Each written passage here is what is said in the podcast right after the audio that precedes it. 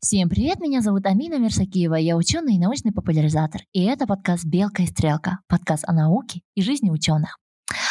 За последний месяц, что подкаст не выходил, произошли большие перемены. В первую очередь, теперь вместо «мы» я буду говорить «я». Это мой подкаст, и спасибо, что вы поддержали меня в такой переломный момент. Спасибо, что вы продолжали слушать эпизоды и остались, э, остались на волне со мной. Я еще хотела бы поблагодарить а, патронов. В такой момент а, это было очень важно, что вы продолжали финансово поддерживать а, подкаст.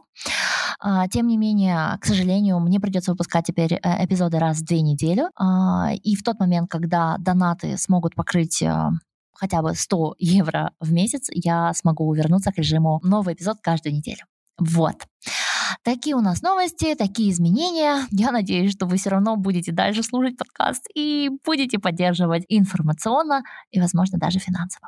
Итак, сегодня у меня в гостях Айжана Убекерова, и мы будем обсуждать мою любимую, просто любимейшую премию Шнобелевку. Привет, Айжан! Я тот ученый, который, который мечтает больше о Шнобелевке, потому что, знаете, это такие житейские вопросы, а, которые обычно задают дети. Вот, вот, просто вот, если да. вы почитаете темы, за что дают Шнобелевку, вы просто в шок вергаетесь, да, что ну, взрослые, серьезные дяденьки и тетеньки не должны задавать таких вопросов.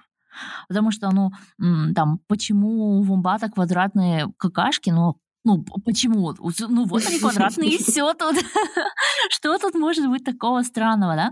И многие исследования в Шнобелевке, они задуманы как нечто, что заставляет сначала посмеяться, а потом подумать. То есть каждое исследование, оно прям такое очень важное для жизни, именно для жизни. И очень круто, что Шнобелевка, она в себя еще включает такие остросоциальные темы. Да? То есть в этом году аж две такие темы, которые основаны не на научных статьях, а на вот э, там газетных вырезках, а, даже три, да, три получается. Мгм.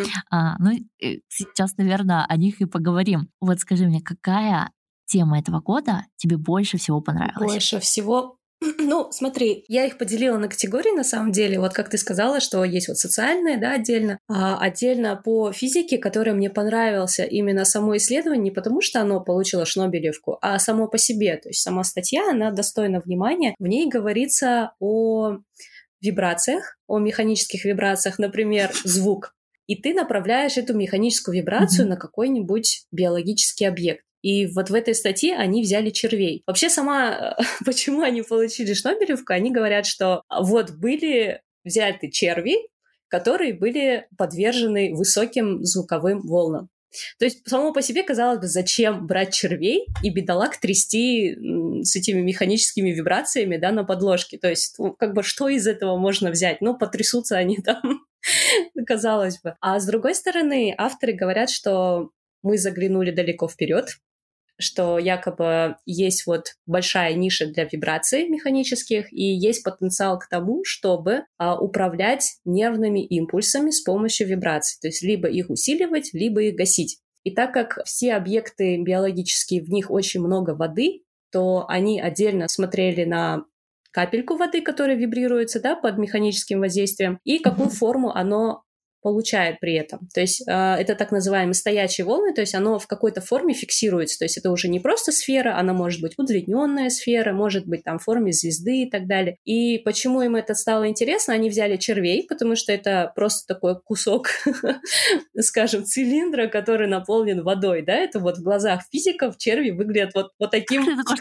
Вот таким образом. Более того, они дальше оскорбляют червей. Они говорят, что не нужно этического соглашения, чтобы работать с червями. То есть с ними можно делать Блин, ну это, вообще все, что угодно. Но так вот, они взяли эту модель, они их трясли, они смотрели, что да, действительно, эти стоячие волны в них возникают. Говорят, что э, эта форма червей, она еще напоминает, э, вот есть нервное волокно, и это волокно покрывается такими блоками цилиндрическими, которые по форме напоминают червей. И они говорят, что с помощью наших исследований это может привести там какие-то открытия для нейробиологии, биологии, да, микробиологии, для того, чтобы смотреть, как именно вибрации влияют на живые организмы. То есть, если как бы копнуть, то, в принципе, make sense, то есть есть какой-то здравый смысл, но когда это преподносится в Шнобелевке, что типа червей потрясли, и вот за это физикам дали Шнобелевскую премию, начало, конечно, смешное. Начало очень смешное, но мне кажется, эта премия, вот именно вот это по физике, она еще важна, потому что показывает, насколько далеко мы продвинулись в изучении всех этих волн разных. То есть мы сейчас на стадии изучения звуковых волн на биологические объекты уровня, где нам не нужно даже этическое разрешение, ну, да. да? То есть мы даже не, не собачек и кошек а, облучаем звуковыми а, вибрациями. И это очень важно. У нас нету исследований, конкретных исследований на людях по разным м, вибрациям по разным излучениям. У нас их недостаточно. То есть какие-то есть расчеты, но еще недостаточно. И когда у нас недостаточно, но у нас есть расчеты, говорящие, что там на людей а, вот такие излучения, да, ну, не могут оказывать воздействие, угу. И другие люди говорят, вот, у меня болит голова, когда я там оставляю телефон рядом с постелью, и, и вот, вот. Ну да, и и ты понимаешь, что research еще этого не доказал, но расчеты показывают, что в принципе не, не может быть. То есть не может быть. Там была еще интересная ремарка, что вибрации, они потенциально могут воздействовать на вирусы и бактерии. Но это в будущем, то есть они оставляют место для дальнейших исследований, но такая ремарка была. То есть достаточно интересно. То есть э, вот эта тема с излучениями, а звуковые излучения, они намного проще, чем, чем Wi-Fi излучения, да, потому что как бы Wi-Fi не так легко зафиксировать. А звуковые, вот они вибрации. Ну, со звуковыми, да, мы еще тоже сталкиваемся. Мы же ходим на УЗИ время от времени. То есть это же тоже звуковое воздействие. Просто да. здесь они применили именно более высокие частоты, так, чтобы угу. вода вот в организме, она приобрела определенную форму, да, ну, то есть они смотрели изменения положения самого червя, кстати, они были под анестезией, mm если что. Сами черви. Все-таки этика какая-то была, слава богу. Да, но и то они ее обосновали чем? Что когда они двигаются, их тяжело измерить лазером вот это вот э, движение самого червя. Они нужны им были такие обездвиженные. Какая жесть.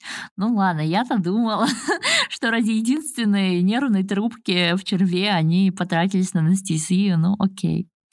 А перейдем к следующей теме. Она тоже относится к животным. Эта тема вообще. Тут ребята просто взорвали мой мозг. Группа ученых из Вены, там, по-моему, Вена, США, Япония, Швейцария и Швеция, моя любимая Швеция.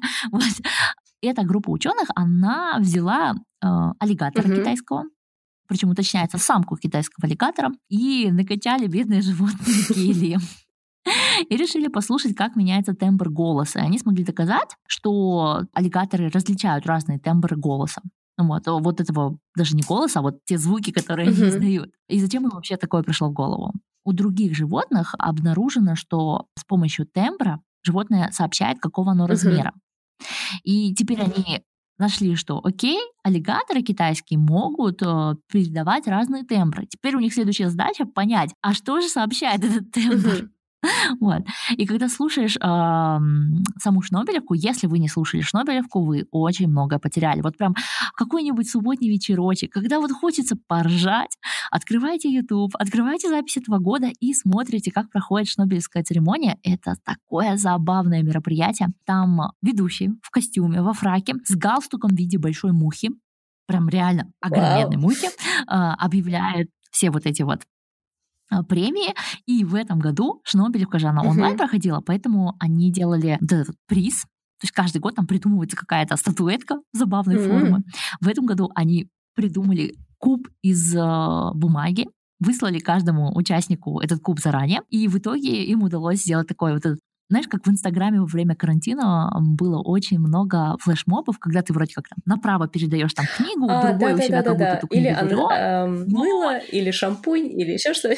Да, или мыло, или я видела, как гимнастки делали это с мечом, вот это очень прикольно. И тут то же самое, типа, вот ваша премия, и те из-за кадра так вытаскивают этот куб, такие, о, как приятно, как это супер круто. Вот, это очень-очень прикольно было. И потом в этом году они получили 100 триллионов, по-моему, зимбабвийских денег, я вот всегда путаюсь в переводе английского триллион э, на русский. По-моему, так остается, yeah. да?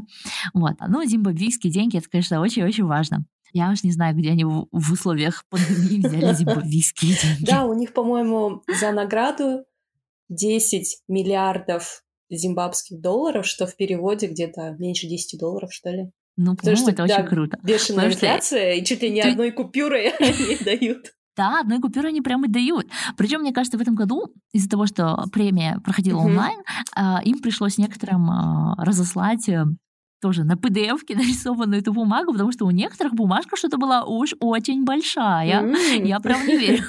Они ее распечатали слишком большой. Что, разрешение не потерялось, ты имеешь в виду? Я не знаю, там, там как бы, понимаешь, веб-камера очень сильно лимитировала это все. Кстати, вот в прошлом году, в 2019 а, Шнобелевку дали за изучение разных купюр, насколько они грязные. Там вот у, это была очень важная да, тема. Да, и это деле. прям предпандемии они изучили, и они выяснили, что, ну, саму статью я не читала, только аннотацию, они выяснили, что именно румынские деньги, они наиболее благоприятны для роста бактерий. Вот.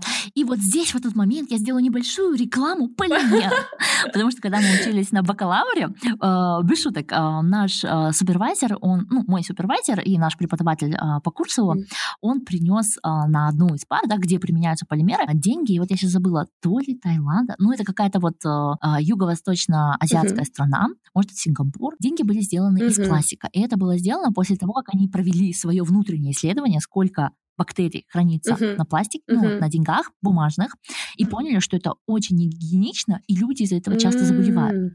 И поэтому, во-первых, страна резко перешла на карты ага. пластиковые, а во-вторых, они стали производить деньги из пластика. Если вот вы обратите, сейчас тенденция, когда деньги из бумажного варианта переходят в пластиковые, она набирает обороты. То есть за 10 лет, что прошли с того вот моего урока, когда я влюбилась в эту тему, э, ну, мне, мне кажется, еще 5-6 стран точно перешли.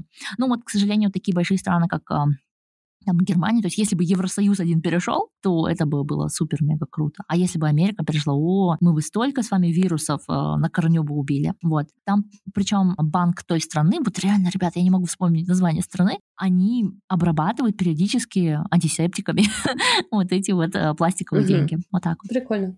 Вот. А, да. Так, что тебе еще понравилось в этом году? И вот мне очень понравилась одна тема, но э, мы так поделились, что ее Айжан изучает про брови и нарциссов. Она а, прям вот Просто это любовь это моего года. Это вообще интересно. То есть они... Что они говорят? Что по внешним признакам, во-первых, можно определить нарциза. Даже те люди, которые в психологии не шарят, да? Что они делали? Они брали группу студентов, которые учатся на психологов. Они их всех сфотографировали, заставили их заполнить анкеты. Ну, не заставили, попросили, хорошо. А, попросили заполнить анкеты и выявили тех людей, у которых есть черты нарциссизма. Далее этих конкретных людей они фотографии показывали уже другой группе людей, чтобы те оценили там, насколько они думают, что вот этот человек нарцисс. Да? При этом они дали им определение, кто такой нарцисс, что это вот эгоцентричный, очень тщеславный человек. И что интересно, люди в этой группе, они действительно смогли определить нарциссов. Далее они вот эти внешние признаки все сужали и сужали, то есть они поняли, что это где-то в районе лица. Далее они не могли понять, ну вот верхняя часть лица или нижняя часть лица, они вот закрывали низ вверх, выявляли. В общем, таким образом они добрались до бровей. То есть они поняли, что где-то в области глаз, они поняли, что это не только глаза, потому что они на фотографии закрывали все лицо, оставляли только глаза, и так люди не могли определить, нарцисс это или нет. И поняли, что это вот брови. Причем брови не сами по себе, а вот именно вот вся фотография, как бы, как они именно выглядят, какой они формы и насколько они выражены.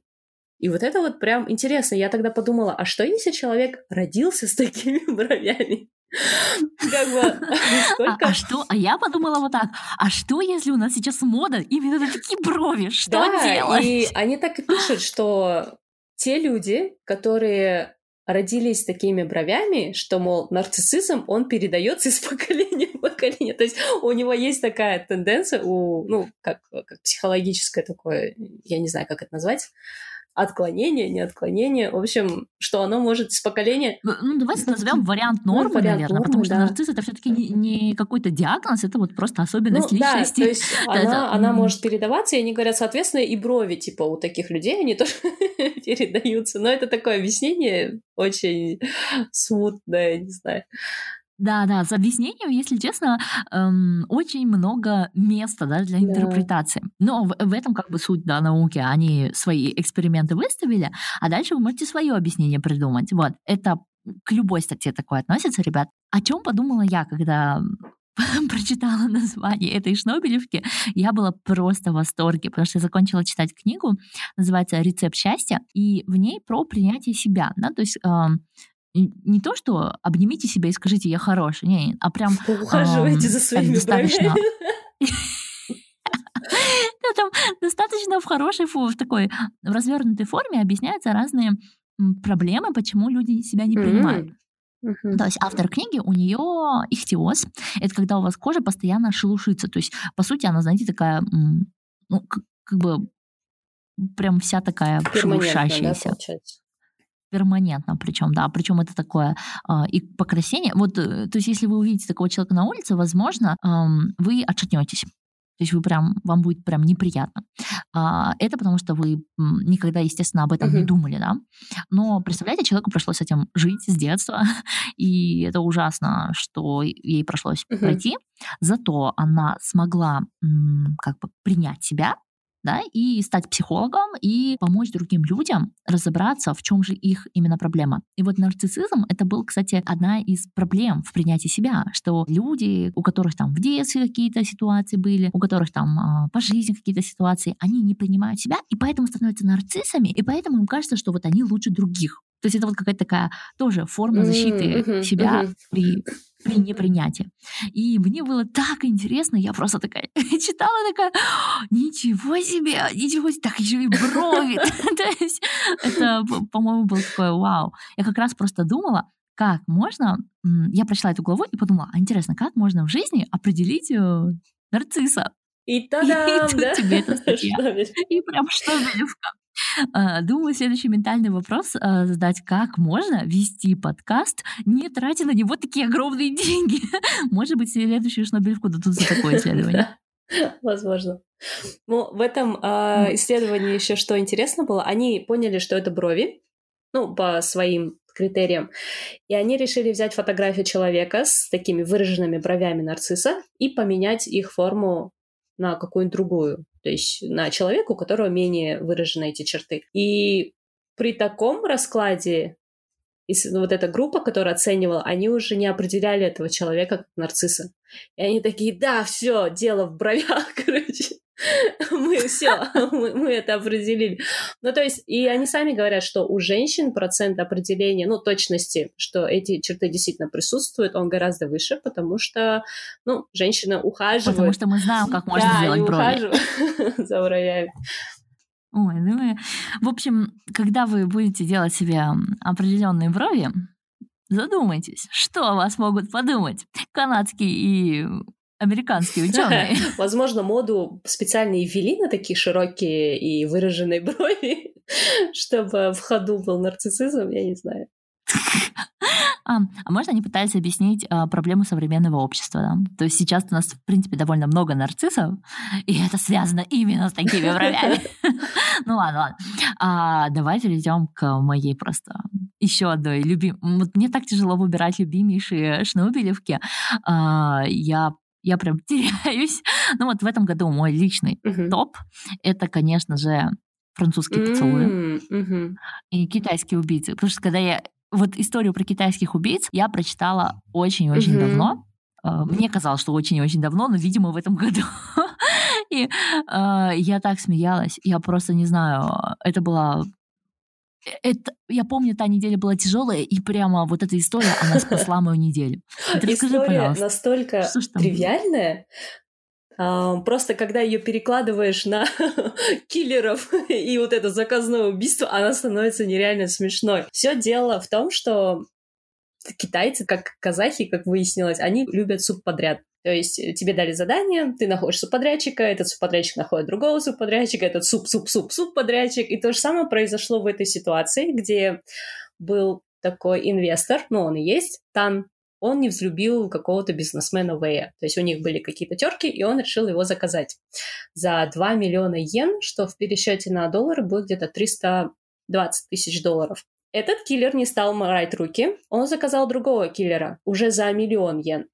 Тот такой, ну, миллион йен не такая большая цена, я закажу еще одного. Причем он заказал двоих. Первому он заплатил 270 тысяч йен, тот свою работу не сделал. Он ему пришлось заказать, получается, уже четвертого за 200 тысяч йен.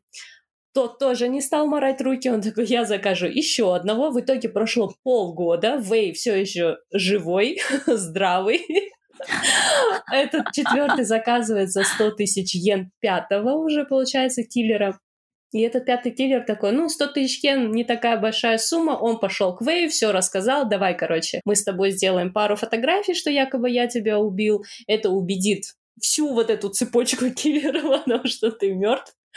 А, в общем, они сделали эти фотографии, действительно, они дошли до Тана, он все успокоился, что Вэй мертв, но Вэй подумал, что за дела? Я пойду в полицию и сдам, короче, вот этого киллера.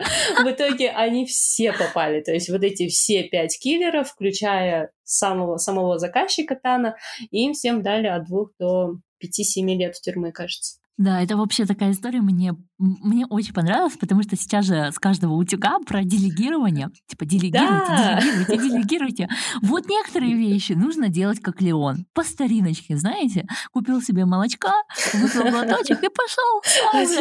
Казалось бы, да, еще так, я когда читала эту новость, я думаю, кто так прям но во все услышания публично будет говорить, я заказал вот этому киллеру, а этот киллер, а я заказал вот этому киллеру.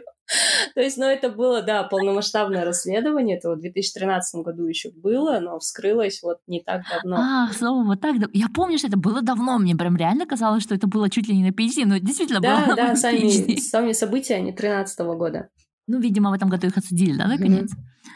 А вторая история про французский поцелуй, мне кажется, это прямо это прям история для Казахстана. Вот, ребят, послушайте, еще одну историю. Французский поцелуй измеряли зависимость между экономическим состоянием страны и между тем, как часто люди целуются.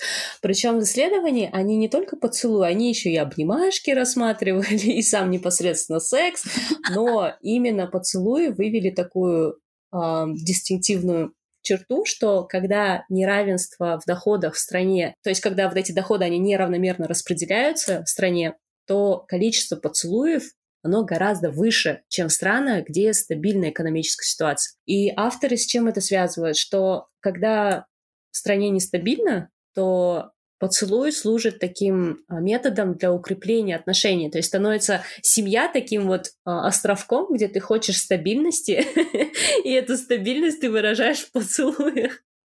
Здесь на самом деле... Что, по-моему, очень хороший метод. Это намного лучше, чем некоторые другие люди используют там какие-то незапланированные беременности, какие-то, я не знаю, э, домашние тиранства. Лучше пусть целуются, по-моему, это так да, красиво. и мне кажется, вот карантин, когда он выявил вот эти все нестабильности, особенно экономические, то, я думаю, эти авторы, они прям обрадовались тому, что они могут...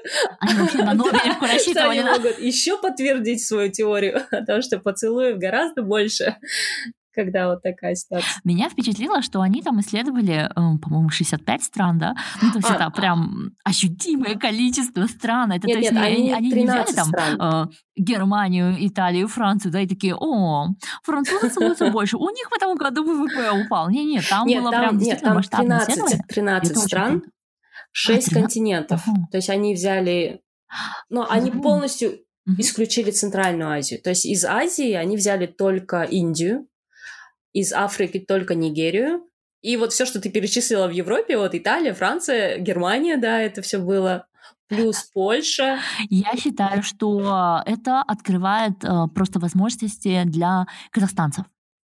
Казахстанские ученые, а именно экономисты и финансисты, ваши работы мы еще ни разу не видели э, где-нибудь в Nature. Я думаю, что после Шнобелевки, если вы проведете такое исследование по Центральной Азии, возьмете все наши любимые стан страны, э, я думаю... Это, это, это, это да, nature. это прям неисследованное поле Исследованная зона. Да, можно. Я думаю, что это будет то исследование, в котором а, ученого нельзя будет обвинить в том, что он а, захотел стать еще и подопытным. Да, конечно. То есть, в принципе, обычно это не приветствуется, конечно. Ученый должен оставаться со стороны, но тут ради подтверждения эксперимента. Можете так сказать. Окей, у нас осталось, естественно, не так много а, премий этого года. А что у нас? Ребята из Да, Индии, расскажи Пакистана. про эту историю, пожалуйста. Это просто замечательная история. Я потому что когда я прочитала, такая, что? Простите, что? А, опять же, это исследование, оно основано на газетных вырезках. То есть вот а, в этом году три а, исследования не основаны, а, три Шнобелевки даны не за прям научное исследование а, при- там в публикации. Я даже, например, проверила, у некоторых публикаций, вот семь публикаций, они выпущены в очень хороших Да, журналах. То есть да. там импакт-фактор 3 и выше. А, Просто я знаю, что для некоторых а, отраслей 3 это довольно маленький импакт. Ну вот, например, для физиков, то есть акустика там про крокодила, когда Мгм. было, про аллигатора, 3 импакт это в принципе очень приличный импакт. Причем Для физиков Шнобелевска по физике, вот про червей, это вообще Nature. Да. Scientific Reports, Nature Research. Вот, э, по-моему, у этих людей в этом году просто жизнь удалась. Мало что Nature, так еще и Шнобелевка. Так еще весь мир посмотрел. Там просто вообще... Я не знаю, по-моему, это, это очень, очень классная история. А, ладно, в общем, ребята из Индии и Пакистана, а именно чиновники, получили Шнобелевку мира этого года за то, что звонили по ночам в двери друг у друга, в звонки, да, дверные, и убегали. Понимаете, э, там прям э, показали скрины трех газет. То есть это не какая-то история, которая происходила там. Один, один чиновник подбежал там, позвонил и убежал. Нет, нет, с двух сторон, прям со сторон обеих стран, из Индии, из Пакистана, чиновники решили, что это классный метод э, атаки э, врага. Я, если честно, просто э, я согласна, что это премия мира. Вот этот способ вот так друг друга бесить, он намного лучше, чем тот, который применяет там Трамп или Северная Корея, да? Как бы они мало того, что друг друга бесят, так они еще и поднимают в мире, я бы сказала, продолжительность жизни. Вообще, я если представляю, сколько людей смеялись, когда это читали. Ну, учитывая их долгую историю сопротивления друг другу из Индии и Пакистана, мне кажется, они уже все перепробовали и вот дошли до точки. Там выбор такой, либо ядерное оружие, либо взломанный Да. По-моему, это очень-очень круто. Вот. И э, следующая премия, она тоже выдана политикам, но это уже medical education, да, то есть не медицина, а вот медицинское образование. Просто во всех СМИ вы увидите, что это как будто за медицину, но неправда. И что произошло? Ряду политиков, включая Трампа, президента Бразилии, включая Путина, Лукашенко, президента как его, Туркменистана, с очень длинным именем, которое я никак не могу произнести. А, Вот. Им выдали премию за то, что они показали а, в условиях пандемии коронавируса, что политики влияют на вопросы жизни и смерти больше, чем ученые и врачи. Ну, потому что это те политики, которые приняли решение, и из-за них очень-очень много людей умерло. Кто-то умер из-за самого коронавируса, а кто-то умер из-за того, что медицинская структура не смогла оказать Мгм. помощи. То есть, знаете, если у человека там инфаркт, а все больницы вокруг в Ну да. Переделаны, и причем полные, то человека просто привозят. Я вот удивлена, и, конечно, я рада, но я удивлена, что мы с нашими историями, когда больных привозили к больницам, и люди умирали на ступенях больницы, что мы не вошли в этот список. Ну, мы, видимо, да. не вошли, потому что, как всегда, наши данные непрозрачны. Ну, видишь, а, мне нравится, что Шнобелев это берет а, данные СМИ, то есть они же не официальную статистику Да. смотрят, а прям смотрят по СМИ, что как бы ре- более реальную ситуацию, то есть смотрят альтернативные статистики от врачей, вот всякие такие вещи. А знаешь, что мне еще понравилось? Что Лукашенко-то уже второй раз Шнобелевку получил. Серьезно? А первая была, да, первая была в 2013 году за запрет а, аплодисментов в публичных местах. Вау! Он прям герой Шнобелевки. Да, да. То есть, а какие у вас жизни достижения? Да? Я там диктатор, а, меня там э, два месяца пытаются выгнать и никак не выгонят, Мгм. э, и я получил э, две шнобелевки. Супер, вообще. Я думаю, на 20 э, долларов, сколько там, 20, 20 триллионов зимбабвийских долларов, они как раз, он как раз мог бы и устроиться где-нибудь. Вот. А, к сожалению, ни один из президентов не пришел на вручение. Вот. Жалко. Да. Итак, в этом году у нас осталось всего две темы. Мгм. Это медицина. И здесь, если честно, я сначала такая, что? Что?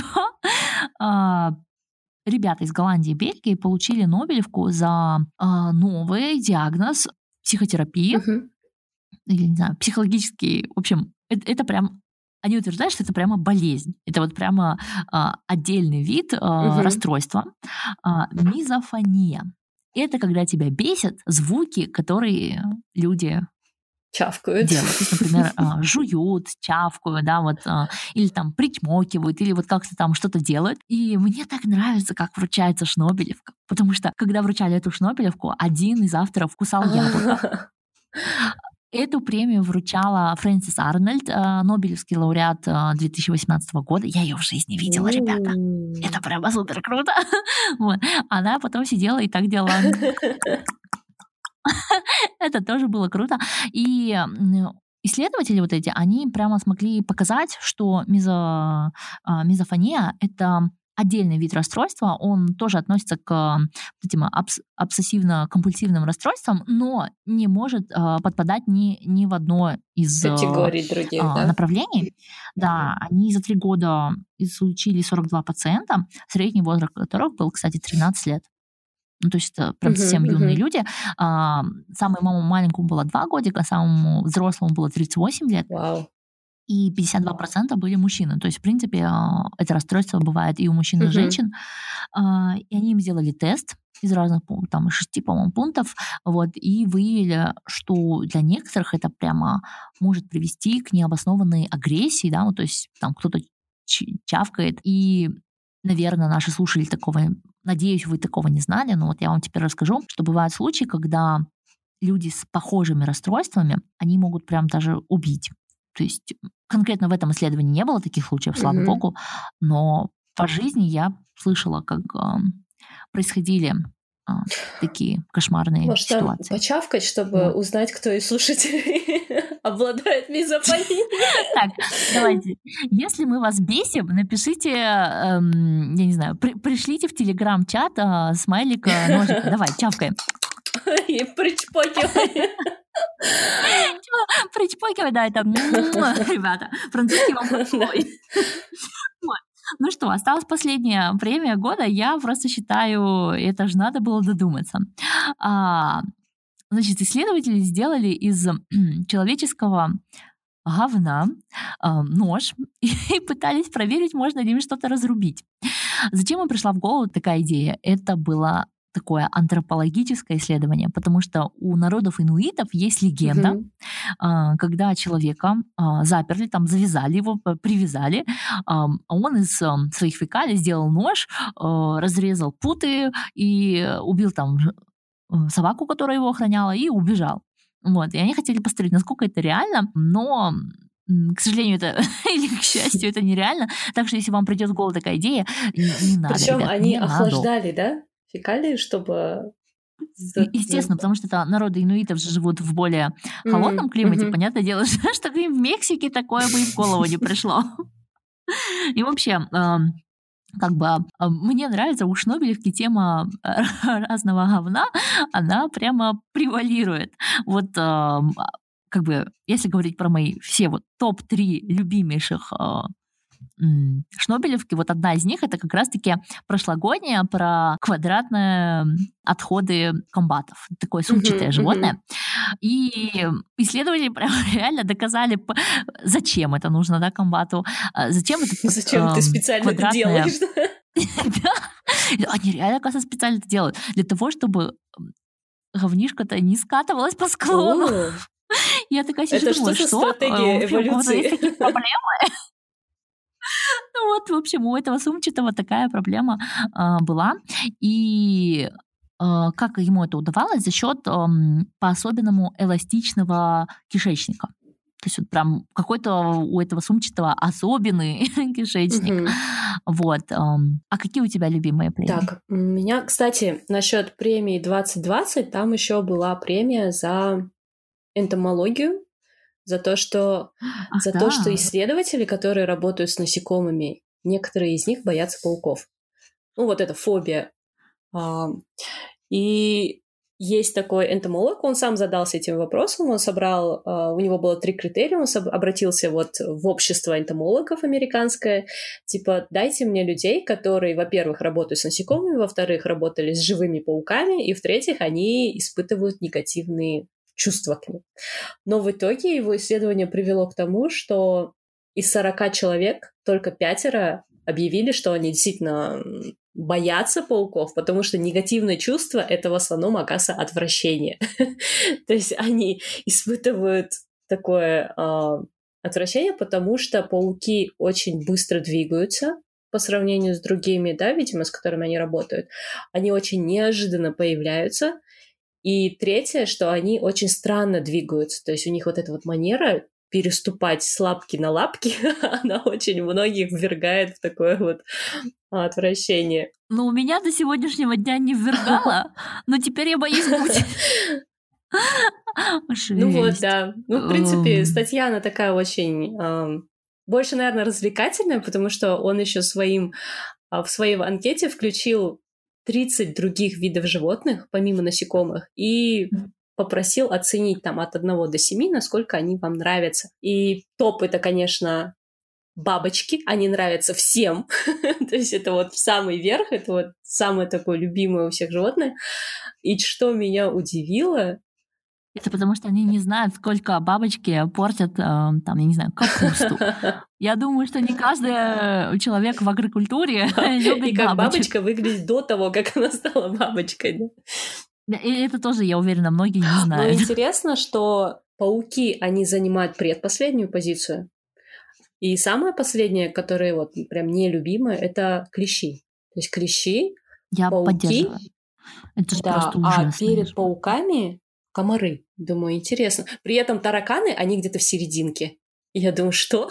Почему? Ну, потому что они убегают, как бы тараканы не самые общительные животные, слава богу. А вот клещи, они могут ждать прямо mm. долго. А, в принципе, с одного укуса клещ может прожить несколько лет. Он вот вас укусит, mm-hmm. И все. Ему, в принципе, для счастья больше ничего не нужно. И это такое животное прям ужасное, оно на нас охотится. И здесь небольшая реклама. Ребята, если вы дослушали до этого момента, и вы не хотите, чтобы с вами случилась страшная болезнь, клещевой энцефалит, пожалуйста, провакцинируйтесь. Как раз-таки октябрь и ноябрь являются временем в Казахстане, когда вакцина от э, клещевого энцефалита э, есть в доступе. В другое время, даже если вы захотите, у вас не получится найти эту вакцину. Обратитесь в вашу поликлинику по месту жительства, и там вас обязаны провакцинировать, э, особенно в регионах Алматы, это вот э, очень-очень надо. Потому что тот клещевой энцефалит, который есть в Казахстане, если вас укусит клещ и вы заразитесь клещевым энцефалитом, то вероятность смертности доходит до 20%. А вот оставшиеся 80%, скорее всего, в какой-то момент э, будут парализованы. Кто-то сможет восстановиться, а кто-то нет. Давайте не будем ставить ваши жизни под удар, а пойдем и провакцинируемся. Вот. Ура! Социальная реклама закончена. Дальше. Мне, вот честно, мне Минздрав должен за э, мою акцию против клещевого энцефалита, ну, хотя бы оплатить новую веб-камеру. А почему именно октябрь-ноябрь? Потому что раз в год завозится вакцина? Потому что нет, потому что м, вакцину от клещевого энцефалита а, ее нужно ставить три захода для того, чтобы у вас был 99% mm-hmm. иммунитет. Вы ставите а, я все время забываю ставить или делать вакцины. А, надеюсь, э, Нина вакцина мне снова простит это. вот. В общем, вы вакцинируетесь первый раз, и потом через месяц вы должны провакцинироваться второй раз, и потом через полгода или через год этот, вы должны третий а, раз то есть перед началом сезона, да? Уже быть. Да, то есть перед началом сезона у вас должно быть уже две вакцины. И тогда вы будете защищены на очень высоком уровне. Угу. Вот. И даже если при вакцинации, вы же понимаете, что вакцинация не гарантия того, что вы на 100% не заболеете.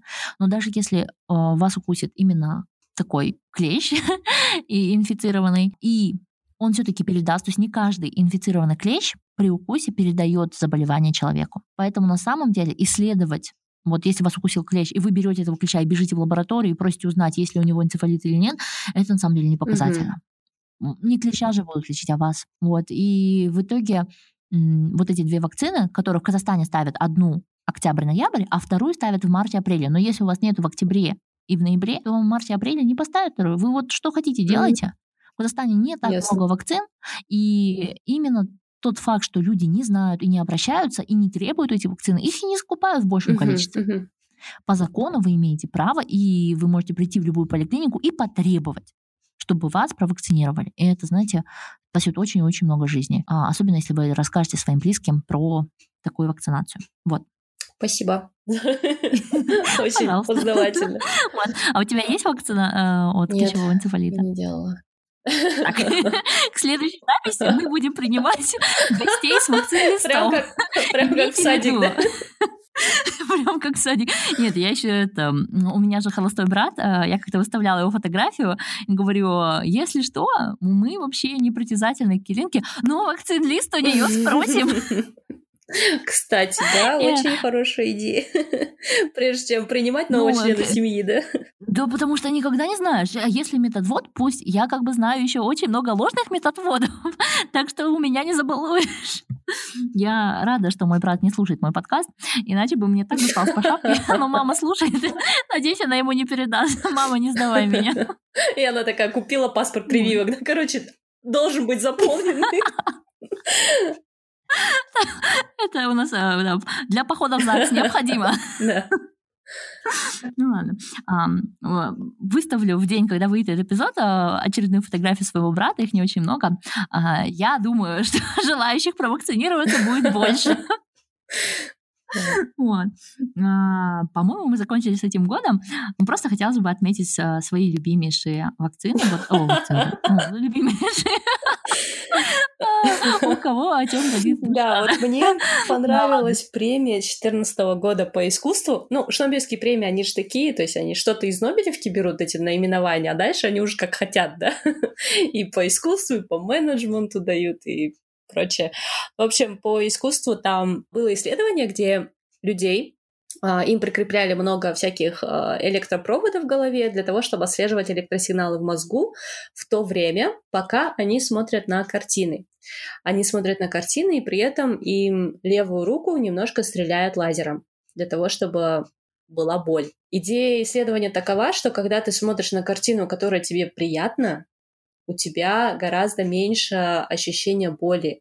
И они сами, участники, они должны были свою боль от 1 до 7, по-моему, до 5, короче, оценить, что э, так получилось, что когда они смотрели на картину, которую они считают ужасной или некрасивой, то у них боль оставалась на таком же уровне, как при... как если бы они просто на белую стену смотрели.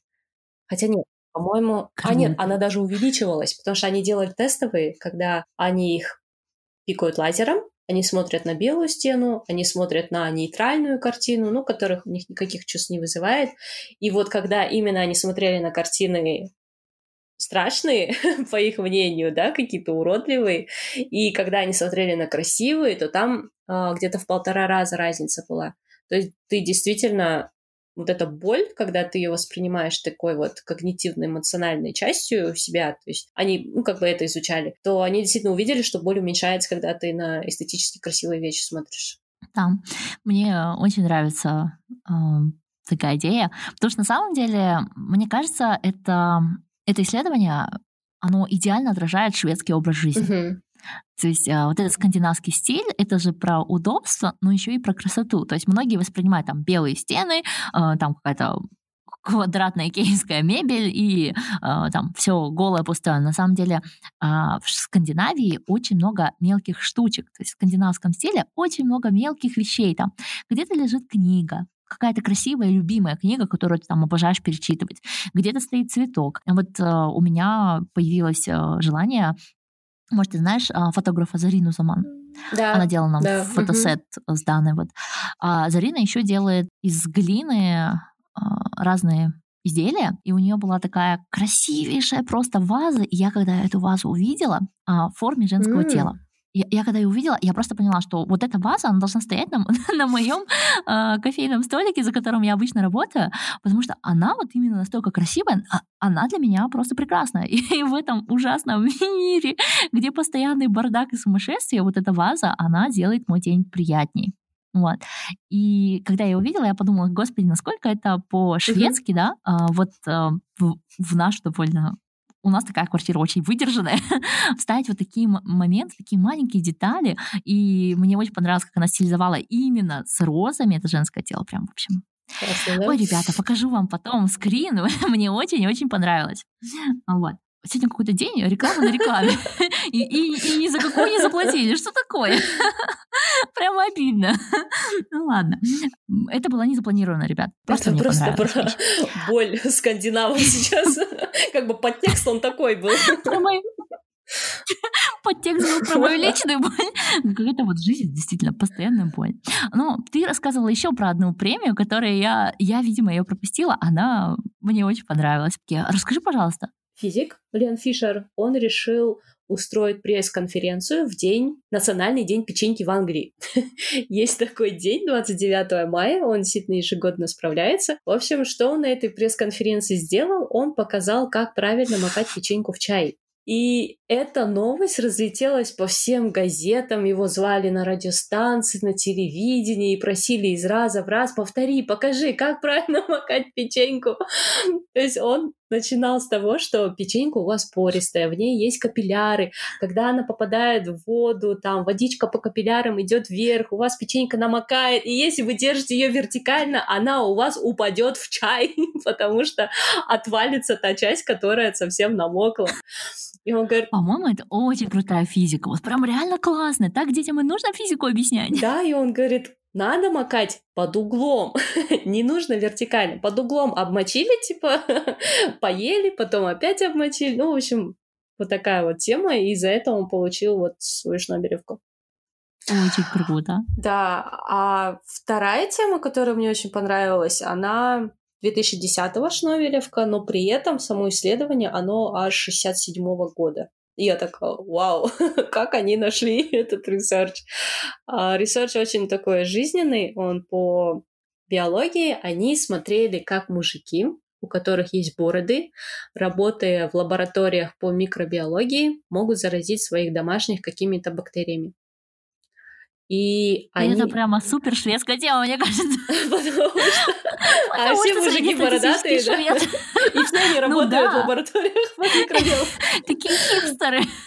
Да, и они показали, что даже если ты моешь свою бороду мылом, она все равно содержит эти бактерии. Ну, как бы они специально опрыскивали эти бороды определенными бактериями и смотрели, как, они- да, как от них можно избавиться. Более того, они еще создали манекен, прям вот голова человека, налепили туда бороду к нему для того, чтобы посмотреть, как эти бактерии в бороде могут передаться курице и этим свинкам. Короче, они выявили, что, ребят, если у вас борода, и вы работаете в лаборатории, либо вы ее вот прям до талого моете, либо вы ее вообще сбриваете каждый раз, когда покидаете лабораторию. Я Ой, кошмар. Мне кажется, так еще могут заставить э, женщин обривать голову. Типа, у тебя длинные волосы, а ты можешь что-то Рапунцель своей косой нанести непоправимый ущерб. Но я Вот. помню, вот в центре нанотехнологий там была чистая комната и такая тоненькая щель стеклянная, через которую видно, что люди в этой чистой комнате делают. Но на лестничном проходе была эта окошко маленькое.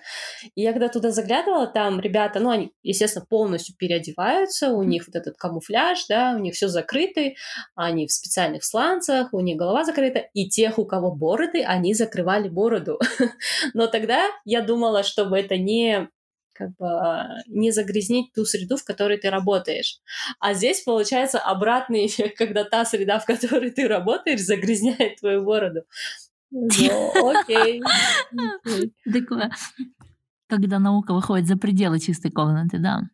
Особенно, мне кажется, это же с людьми, которые работают с опасными болезнями. Там. Да, да, да, они так и говорят, что с опасными, и если даже человек, он привит сам от этой болезни, но при этом он может быть просто носителем, да, со своей бородой.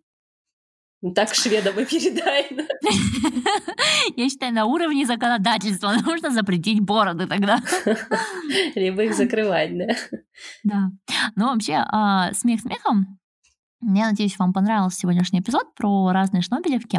Но вот есть один прецедент, когда м, лауреат Шнобелевки получил в итоге еще и Нобелевку. Это Андрей Гем. У него исследование было в Шнобелевке за левитацию э, лягушки, а в Нобелевке за графен. Это Нобелевка Мгм. 2010 года. И Андрей Гейм, он, в принципе, довольно часто является вручателем Шнобелевки. Он очень любит э, такую активность. Угу. Э, всегда... Я посмотрела парочку его вручений, и он там говорит все время, ну, надеюсь, в следующем году вы без Ш получите Нобелевку без Ш. Ну, на английском. Получите Nobel Prize without. Вот. Uh-huh. А, по-моему, очень мило. Я бы хотела, чтобы мне Андрей Гейм сделал такое напутствие. И чтобы оно сбылось. А он сувенирчики с летающей лягушкой не дарит?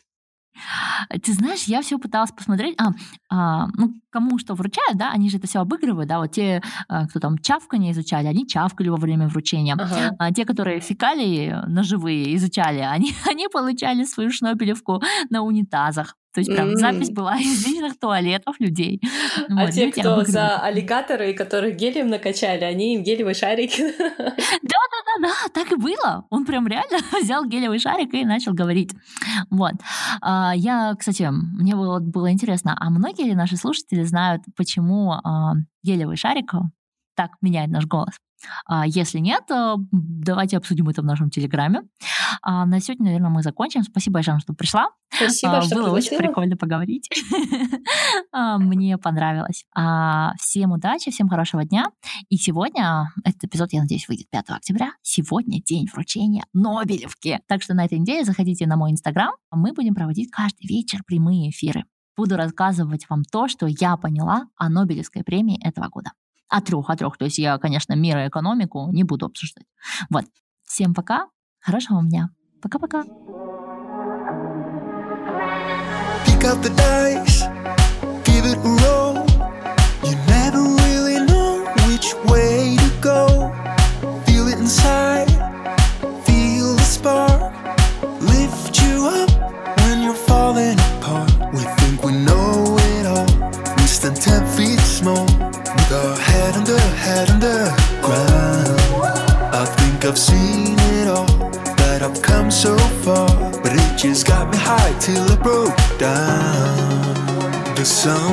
Somebody, somebody, know of a place where your heart doesn't sink like a stone when you're naked and broken nowhere to go?